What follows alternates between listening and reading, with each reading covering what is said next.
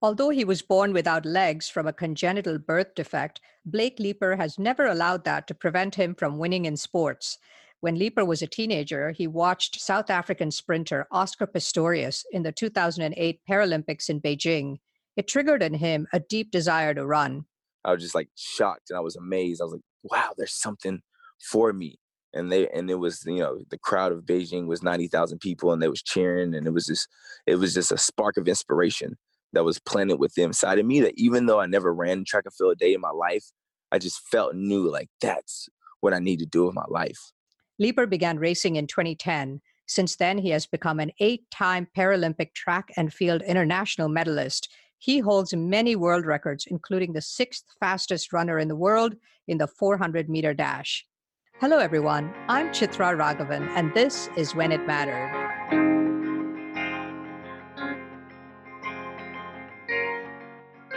This episode is brought to you by Good Story, an advisory firm helping technology startups find their narrative. I'm joined today by Blake Leeper, who at age 26 has ambitious goals to become one of the fastest runners in the world. But Leeper is struggling to compete in the Paralympics and get accepted into the 2020 Summer Olympics in Tokyo. International racing authorities say his running blades give him an unfair height and speed advantage over able bodied runners.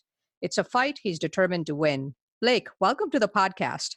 Thank you so much for having me. It is an honor and a pleasure. And just thank you so much for allowing me to share my story and just, you know, some of the things I've been through in my life that allow me to be in the situation that, that I am in today. You were born with this extraordinary challenge of being a double amputee, yet you've never let it get in the way. How did you overcome those early years of adversity to start participating both in sports and in life? Yeah, I mean, I really give it to my parents, you know, my family members. I, y'all grew up in East Tennessee and I had, you know, I had an older brother and but I had, you know, grandparents and, you know, grandmothers and grandfathers and aunts and uncles and of course my mother and my father and just you know their mindset of just saying yes we have a disabled child but we're going to give him everything that we got and we're going to allow him to live a fulfilled life. You know i ask my parents every single time like what was it like the day that i was born? You know that you know the doctors rushed me out the room they brought me back. They had that conversation you know mr and mrs leeper i'm sorry but you're your baby boy is born missing both of his legs, you know, and I, and I asked my mom, like, mom, what'd you say? Or, you know, dad, dad, who'd you hit? Right. Like, I know you didn't take that. And, you know, they give me the same answer over and over and over again. They said, Blake, you know, the day that you was born, we was nervous because they rushed you out the room and took you to ICU, but they eventually brought you back. And once they brought you back, we didn't see what you was missing. We didn't notice that. We seen the beauty inside of you. And in that moment, we decided to do two things. And the first thing we're going to do is stick together as a family, as a unit. And the, and the second answer was we're going to keep a positive attitude towards the whole situation. And, and that's something that was instilled in me at an early age since day one. That's absolutely beautiful. But I'm sure as a young child, you know, you had to overcome that huge mental and emotional and physical block of uh, a being different from everybody around you and b getting accepted into sports and activities how it must have been super difficult. How did you get over that? Oh, I mean, ab- absolutely. You know, being in, I mean, especially in my community, I was the only probably disabled child, especially with prosthetic legs and and me trying to figure it out, trying to fit in, you know, trying to figure out girlfriends and, and, and trying to figure out life, trying to figure out why I was born without legs. I, I, I remember I was playing T-ball. You know, I was like baseball for when I was like five or six, seven years old. And I wanted to hit a home run and I hit the ball as far as I can. And and and I run to first base and on my way to first to second, then like my teammates are cheering and you know I was really excited because my dad was the third base coach and I really want to make him proud and fit in with the with the team because you know they they talked about me and I was made fun of sometimes. And on my way to second to third, my leg falls off, and and the and the kid comes over and, and, and tags me out, and I look over to my my teammates and all the excitement's gone, and you know my dad. I can tell he was disappointed, not at me, but the situation and you know he you know as he came over to pick me up i remember being mad at the world one leg on one leg off inning over like asking why me? Like why is this happening to me? I don't get this. Like my brother has his legs my mom she has her legs my dad has his legs like but what i realized as i got older and more trial and tribulations that i that i went through i realized everything happens for a reason. And and the reality of it is like I, instead of asking saying why me? I started asking saying well why not me I'm meant for this, or why not me? I'm strong enough for this. And just keeping that perception, that perspective that all my trials and tribulations that I'm facing and, and saying that my adversity is my advantage. And so you started playing all kinds of sports, right? Yes, yes. Yes, I played baseball. I played basketball. Um, I ran a little bit of cross country in, in middle school, but I, I really fell in love with baseball and basketball as a child. But it wasn't until I was in college until I started running track and field. And and so tell me about that moment when you saw Oscar Pistorius, the the South African sprinter in the Beijing uh, Paralympics in 2008. You know, he, he had these futuristic running blades, and uh, I don't know if you were wearing something similar at the time, but what was that like watching him run? Yeah, it, it was amazing. You know, I was I can remember I was in my college dorm room, you know, on the college diet, eat my, my bowl of Froot Loops, and Oscar Pistorius comes on, pops up on ESPN. I was there to watch the basketball highlights and he, you know, he popped up and it was just highlighting the 2008, you know, Beijing Paralympic Games in the bird's nest, and he took a gold gold medal in 100 meters, 200 meters, and the 400 meters. And they was saying, "Look how this man born without legs." You know, I felt like it was talking about me, but some, you know, but it was talking about him, of course. And I was just like shocked, and I was amazed. I was like, "Wow, there's something for me."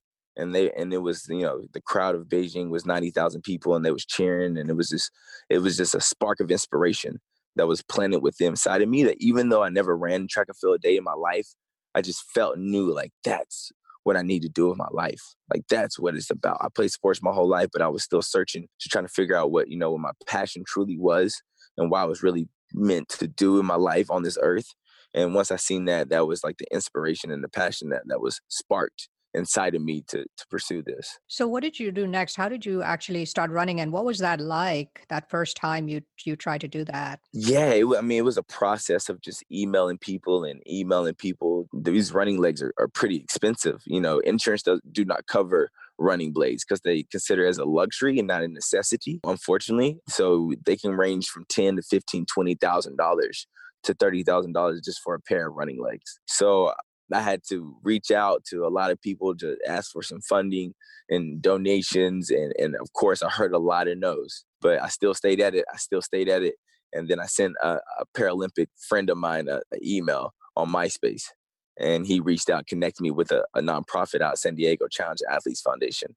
And they they sponsored and, and and bought my first pair of legs, which was pretty amazing. And I'll never forget when I when I first got them, my prosthetist who put them together he did his research, he put them together, and he gave me this long speech. Like it's, it's going to take almost about three to four months for you to start running on these legs because they're they're so high tech, they're so new, you never had them before. And I finally get them. We go to the track, and I, I walk the, curve for the first time on them, trying to figure it out. And by the time I was on the straightaway, I was sprinting. And you have to understand, being born without legs, that's that's the fastest I ever ran in my life, and I was 18 years old and the way the wind was hitting my face just nothing mattered in that moment I didn't care that I was disabled. I didn't care I was missing my legs. I didn't care what I was dealing with the school or class or or life issues. Just I was free. Like in that moment, I was free, and I fell in love with that feeling. I really did. And when you when you look at those blades, you know it's astonishing what you can do with them. But initially, was it hard to sort of trust those blades because they are extremely heuristic and very space agey and new age you know it's just amazing to look at and beautiful but must be hard to sort of let go and say okay i trust these blades. Yeah and actually people don't realize it's a process you know as you know i get used to the blades you know i, I get better on the blades of course and maybe i get faster but as i get faster people don't realize it's something that's attached to me. I'm not really feeling the ground and so when i'm getting up to 18 19 miles per hour 20 miles per hour it's a it's a huge trust factor on this technology hoping that it would do its job so I won't hurt myself. And there has been times where I've been at top end speed in a race and a leg falls off. Right? Or there has been times I've been at practice, you know, and it's raining and I slip because I don't have the, the right footing. And I, and I think that's uh, unfortunate. That's something that people don't really consider when they kind of look at my situation. Like that's in the back of my mind at all times when I'm running. That at any moment, you know, the technology can fail me, and hopefully it won't. But at the end of the day, it's it's not hundred percent guaranteed. And did you have to undergo kind of uh, special training and kind of a regimen that helped you cross that chasm from running to winning? Yes, you know, honestly, it was how I tried to explain to people, and for me, how my life was was broken down when I like when I first got my blades and my running legs, and I was in County College. It was like running was a hobby for me. You know, it was something I did. I went to class, I, I did on the side, and I, I, did the best I can. It was fun. Um, then I moved to San Diego to the Olympic Training Center, and then once I moved to the Olympic Training Center in San Diego, it became a job for me. And and it, with that being a job, you know, I took it more serious, and I was around other Olympians, and and it, it, was like I learned a lot, and I knew how it was important. But there was times I was kind of ready to clock out. I really didn't want to be there. You know, there's there's moments where some people are like, we don't want to be here at work. You don't want to be at a job, but you do your job to get the job done. And but then here recently, with these past couple years, I moved to LA. And and once I moved to LA, I made track and field my life. And and once I made it my life and, and dedicated and, and put everything I can possibly put into it, Monday through Sunday, not not a job that I clock in and clock out. I'm I'm constantly thinking about it, trying to better myself, um, and trying to figure out how I can be the best in the world. Once I made that commitment, that's when I became good to great. That's when I became, you know, just an average Paralympic runner to the sixth fastest man in the world, legs or no legs. Like that was the that was the decision, the light switch that switched for me. Your parents, you talked about how when you were a baby and you know just born, and the doctor broke the news to them, and then they see you running and then winning. Have they ever sort of shared with you what that moment was like and how it's been for them to see that transition? Oh yeah, I mean it's it's amazing. Just like it's it's crazy those moments where you know the doctors came in and told my parents I would never walk. I would never walk, and here I am competing at like national championships and Olympic games and Paralympic games in front of thousands and millions of people running. Right, and that's just a you know for for me, you know, my parents' faith is is really strong. It's a true testament to God and and the and the faith that they had and, and the belief saying that you know maybe we was dealt with a tough situation but if you if you believe and and overcome and come together then you can you can overcome any situation i'll never forget when it was i was in london when i won my silver and bronze it was my mother my father and it was um, my grandmother my uncle my and two aunts and my grandfather my dad's dad and for him, he was 72 years old, and it was the first time he ever flew to London, or ever ever flew ever in his life. And his first flight was to London.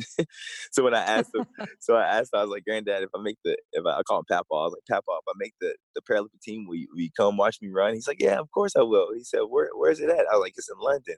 He's like, "Okay, okay. How far is that drive?" I was like, I was like, I was like, Papa, we, we have to fly. He's like, okay, okay, we have to fly. He's like, do they serve alcohol on the plane? I was like, yeah, yeah, they do. They do Papa. So we got Papa drunk and took him over to London. But it was amazing because when after I won my, my silver, my bronze, I told my family to meet me at, at a certain part of the stadium.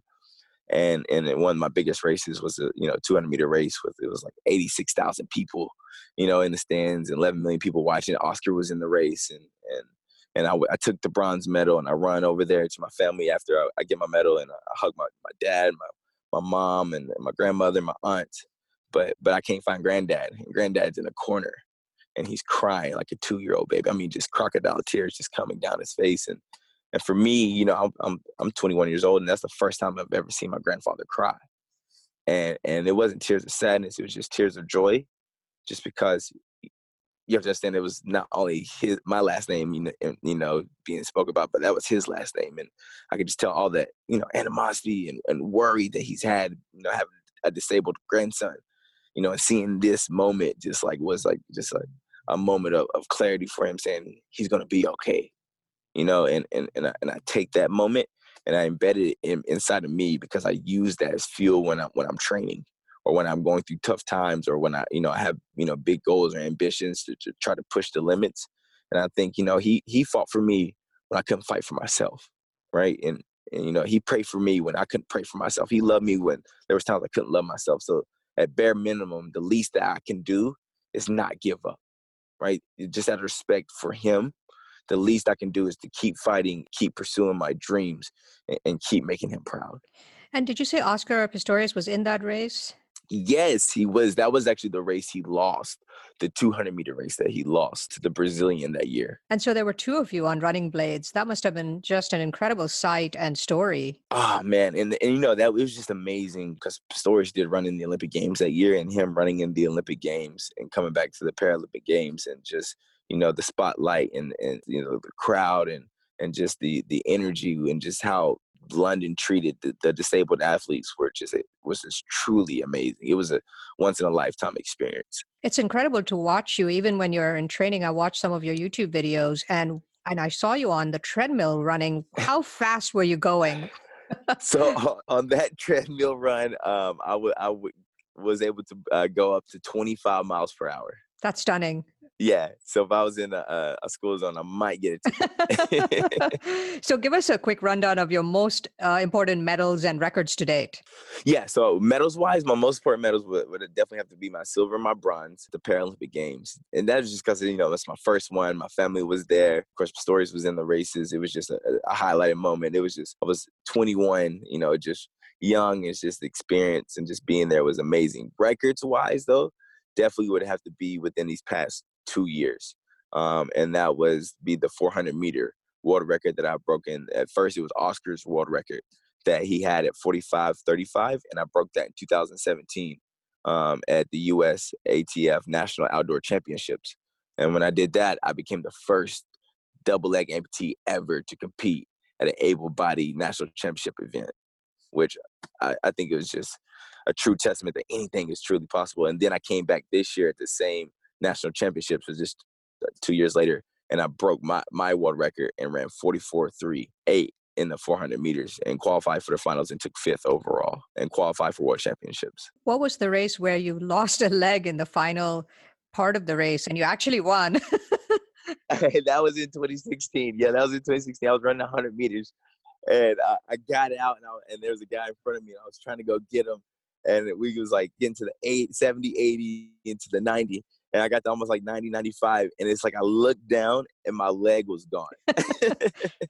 and then I had a moment, I was like, uh oh, this is not going to be good at all. And then I just started falling and I, and I tumbled across the line and just had to tuck and roll. And as I rolled, there was another kid on another side on the right side. He's missing both of his legs. And he seen and he seen me fall. So he and I fell in his lane so he had to jump over me and his blades. And it's just, it was, and my leg is just like flying all over the place in the background. It was, it was like a car crash. but you were okay. Yeah, I was fine. I was fine. Just a blown tire. And did you win? No, I took second. I took second that race almost though almost. So do you uh, uh, the the running blades that you wear you wear them just for running or do you wear them all the time? No just mostly for running and and that's the cool thing with prosthetics and with the industry that where it's at today. I, I have multiple pair of legs where I, when i'm sprinting and running I, I i use my blades and when i'm you know driving or walking around throughout the community. I have I have a pair, and even a, even a pair if I'm playing basketball or doing you know just different workouts and, and or CrossFit or just whatever the task may may be at hand, and, whatever it is, like with a, a, screwdriver, I can switch it out, or you know, really quick and, and get the job done. And and that's the amazing part about it.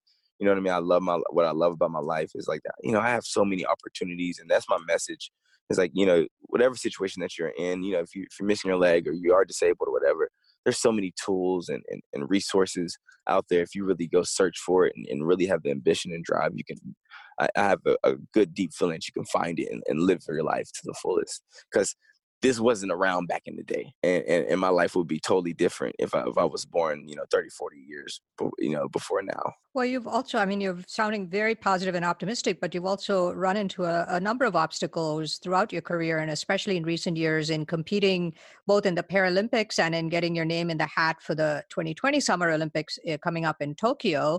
And even though you've actually been uh, competing in a number of races some of those points haven't even been officially entered. So tell us what are the issues that you're dealing with uh, for both the Paralympics and the Olympics? What's what's going on? yeah, so yeah, so yeah, I got a lot going on. So so even though I'm running these times and I'm competing against able-bodied athletes and I'm breaking Paralympic world records and and you know I claim the title as the fastest amputee in the world. Unfortunately, the Olympic Committee, the IAAF, feels like I have an unfair advantage because I use the blades and kind of the the same battle that Pistorius kind of went through the last time. It's just ten years later, and I'm running a, a second and a half faster. Um, so and, and, it's kind of unfortunate because you know I trained so hard and I've dedicated my life to this and I've, made so many sacrifices and I, and, I, and you know I overcame so much to, to be in this position. And it's finally like I ran, and once I ran the time, they say I have a like I have an unfair advantage. And the unfortunate part with the with the difference is now between Pistorius and me, because a lot of people ask, well, well, Pistorius ran. Why can't why can't you not run? And I don't understand. And because the the burden of proof has been switched. So when Pistorius was com- competing and, and, qualified for the the Olympic Games in 2012, the burden of proof was on the federation. Now me as they they switched it, and now me the athlete um, has to prove my burden uh, that I do not gain an unfair advantage. And and honestly, I, I I don't know. I, I, do not know. You know, I have a, a, great legal team that's on it right now, um, Winston and Strawn, and they're, they're doing a, a, great job. You know, I ask them, and you know, I, I, go to them. You know, can I help? I'm trying to break down, and what can I do? What do you need me to do? And, and they give me the same answer over and over again. Say, Blake, train. Your job is to train, and your job is to run fast. And if you do that job, we'll do our job.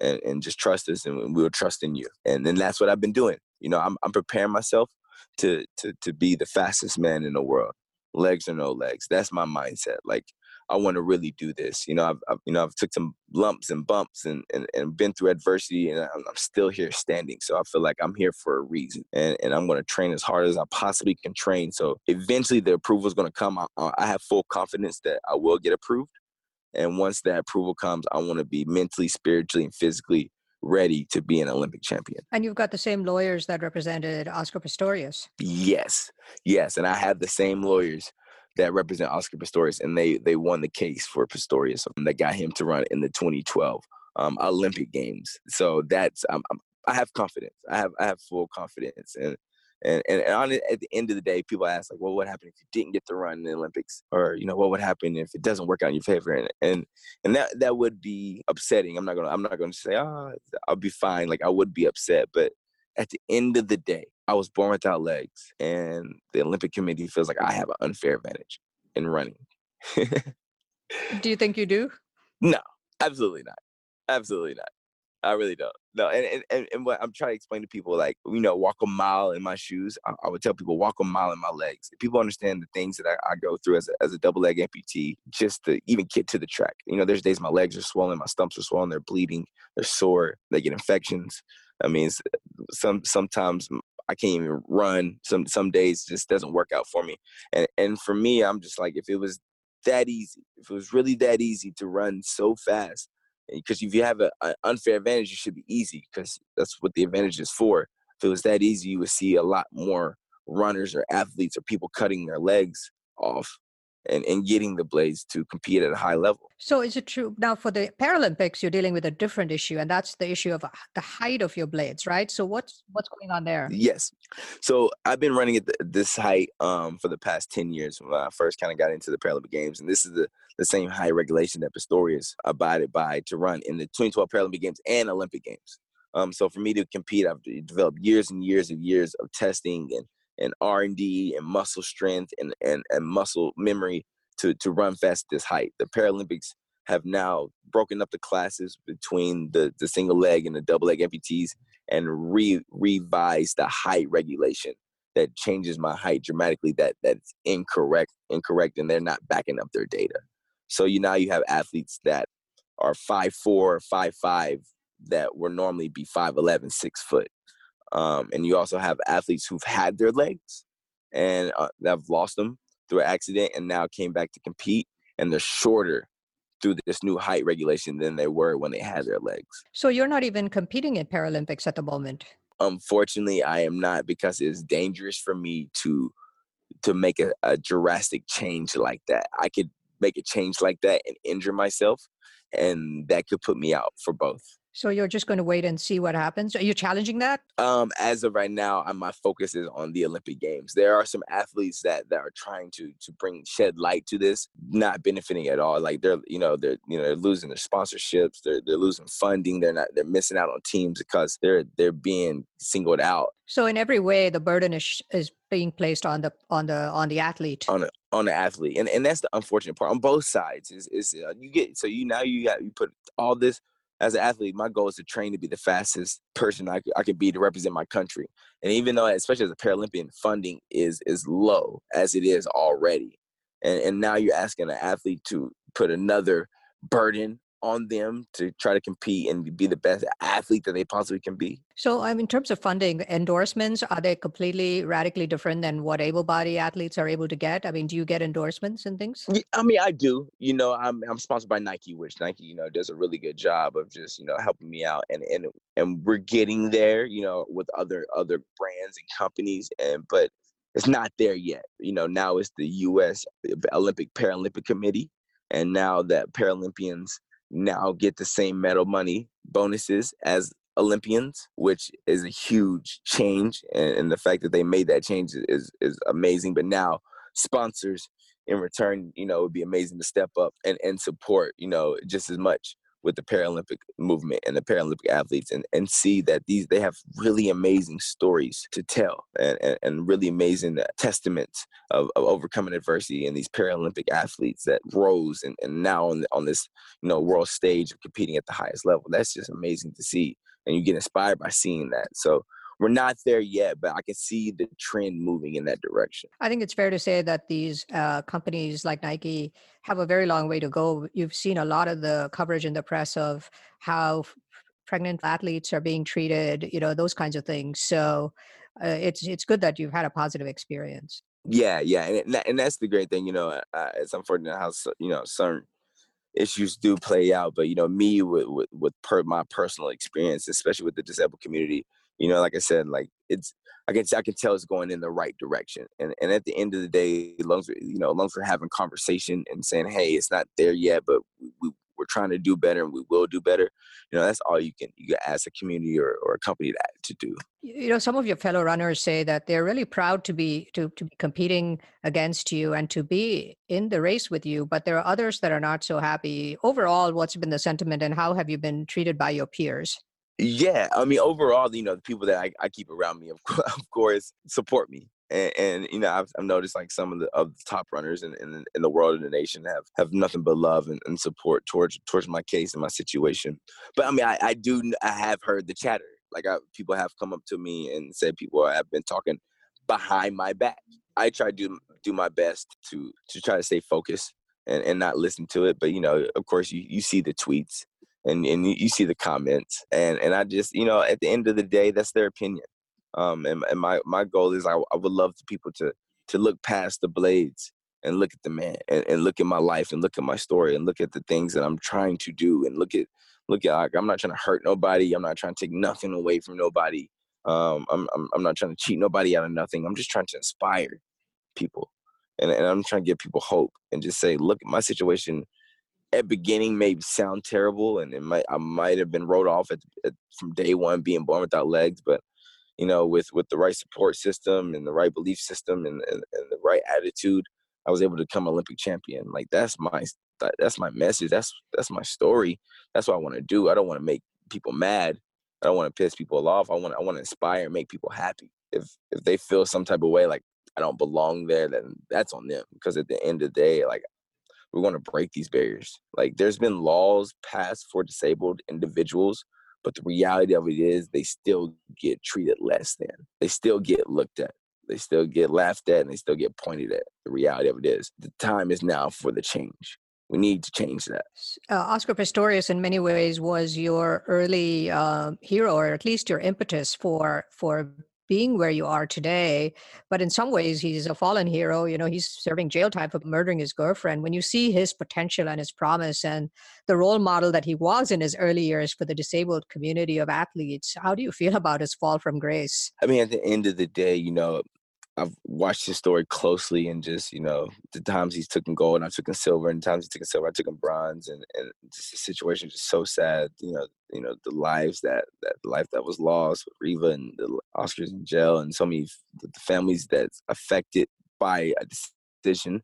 Um, you know, the, the takeaway for me was, you know, you know, I've, I watched him from the time he was running Paralympics all the way up years and years and years leading up to the Olympics. And then he finally got to the Olympic Games. And and then it was probably I think less than six months after the the Olympics, then when the, the situation happened, and it was just shocking to me how by one decision how your life can change. It doesn't you know by one decision how many how many lives can be changed or be be lost by one decision. And it's just you know it's just sad, and I, I pray constantly for both sides of the parties, but it's just a constant reminder to me to try to stay focused as much as possible to finish the mission. Now, you also had some struggles in 2015. You were banned for almost two years from competing yes. because there was a test, I guess, that proved positive for cocaine. What happened? yes, yes. I was the the what happened was my life.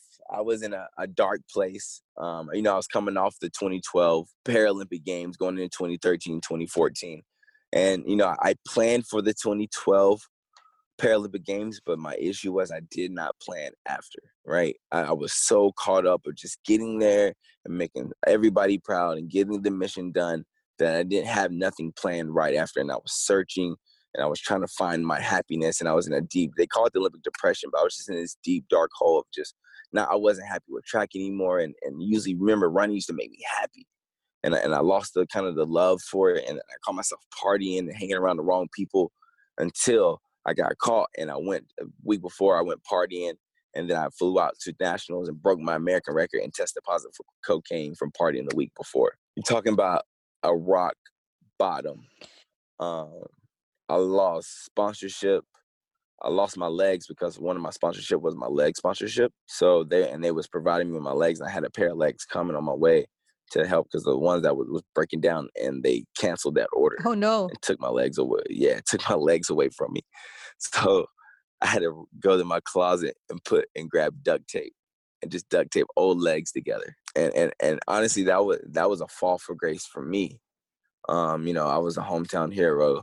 You know, a lot of p- people and kids looked up to me in the community, especially in the disabled community. And, and breaking news in Kingsport, Tennessee, Blake Leeper, hometown hero, tested positive for cocaine. Um, and I lost the will to run. I lost my ability to compete. The one thing that I, I loved, I couldn't do anymore. And and I had a, had a, a, a hard conversation with myself. I'm asking myself everything you you've spoken through your life and everything you've been through. What are you going to do now?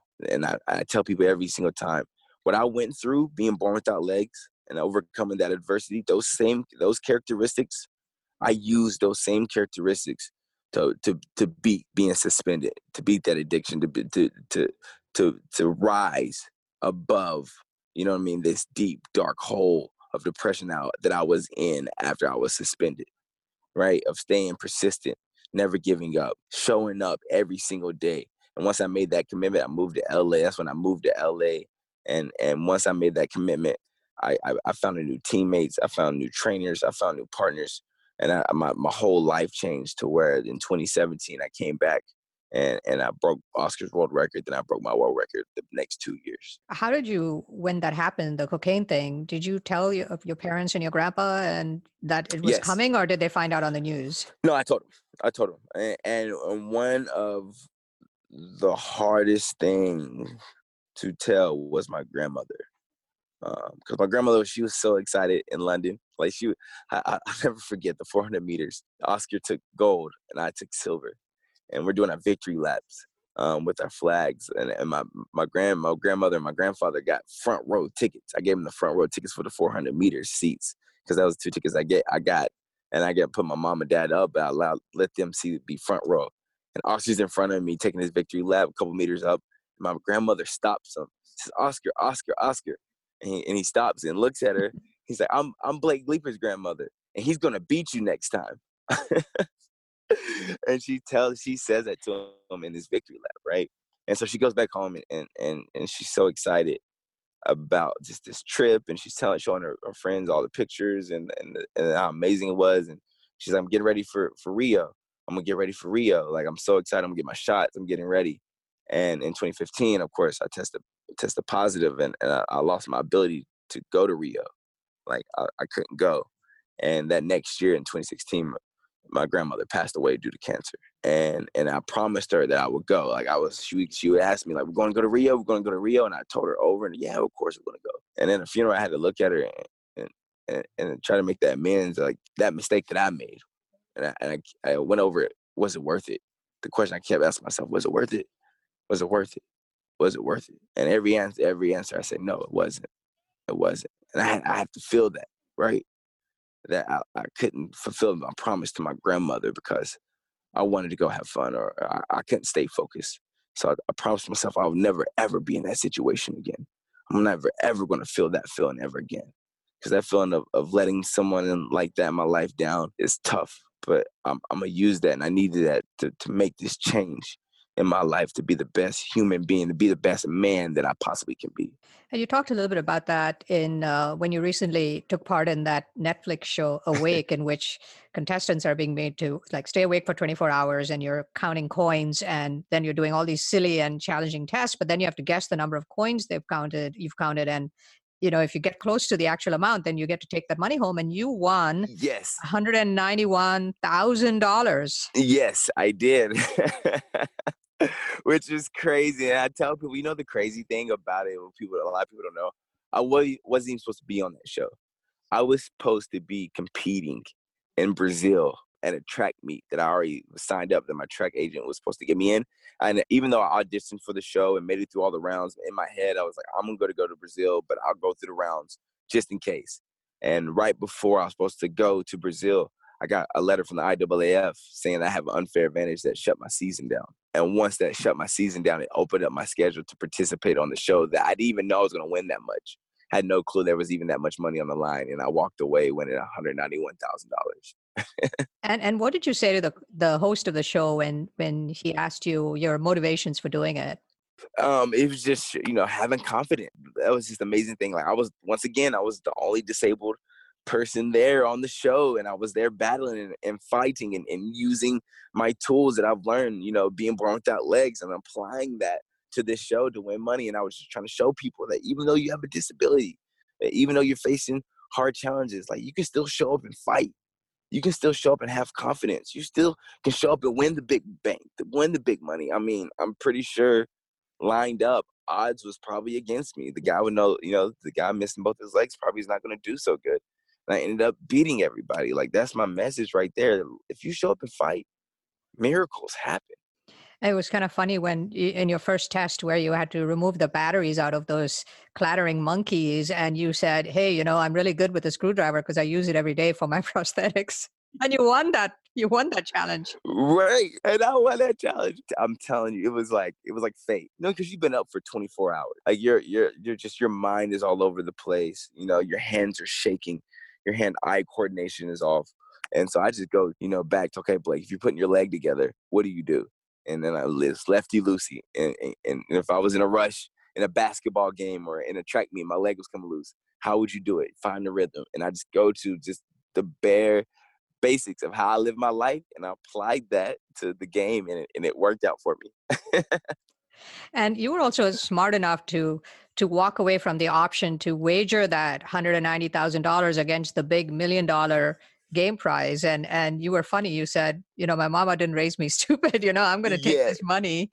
So overall except for your cocaine thing i mean you've shown both extreme competitiveness and extreme good judgment right? Yeah yeah i know. Uh, other than that little hiccup in my life i felt like i have and and honestly with, with like with that hiccup it's probably the I, I wouldn't say the best thing ever happened to me, but it was it was a beautiful thing that I had to rise and grow from, and, and, and the lesson you know that I learned. My one of my favorite quotes is it's like a Rocky quote, and it's like life is not how hard you can hit; it's about how hard you can get hit and keep moving forward. It's about how hard you can take hits and keep pushing through the adversity. And I was hit pretty hard with life, and, and I was able to to push through and show life and show God that I'm not going to give up. And, I feel like the Netflix was just, you know, the universe rewarding me of just saying you didn't give up in that moment. And even though things are not going the way you want it right now, this is just a testimony and a testament to let you know to keep pushing through. And as long as you keep fighting, doors are going to keep falling down and miracles going to keep happening. What did you do with the money? Saved it. no, I actually, so I put it up. Um, I, I bought a car and, and I'm, I'm going to get an apartment, but honestly, it's going, it's going to training. Um, you know, I, am I'm, I'm putting it up. I'm, my, my goal, my focus is, you know, going into the Olympic games. And, and I, and I know it's not going to be cheap and I know it's not going to be easy and and, and I, I, will not stop till I'm there. So I'm, I'm I'm putting that money up and I'm I'm reinvesting it into myself to to be the fastest man in the world. That's exactly what I'm doing with it. I'm setting my life to eh, to produce the the best product I possibly can produce next year in 2020 at the Olympic Games. Blake, it's been such a pleasure talking to you. Thank you for being on the podcast. Thank you so much for having me, and and again, thank you for allowing me to share my story and, and allow me to, to tell my side of it. Blake Leeper was born without legs, but blessed with a fearless and competitive spirit. He's an eight time Paralympic track and field international medalist. He holds a number of world records, including becoming the sixth fastest runner in the world in the 400 meter dash. He's now fighting to be accepted into the 2020 Summer Olympics in Tokyo. Thank you for listening to When It Mattered. Don't forget to subscribe on Apple Podcasts or your preferred podcast platform. And if you like the show, please rate it five stars, leave a review, and do recommend it to your friends, family, and colleagues. When It Mattered is a weekly leadership podcast produced by Good Story, an advisory firm helping technology startups find their narrative. For questions, comments, and transcripts, please visit our website at goodstory.io or send us an email at podcast at goodstory.io. Our producer is Jeremy Kaur, founder and CEO of Executive Podcasting Solutions. Our theme song is composed by Jack Yeagerline. Join us next week for another edition of When It Mattered. I'll see you then.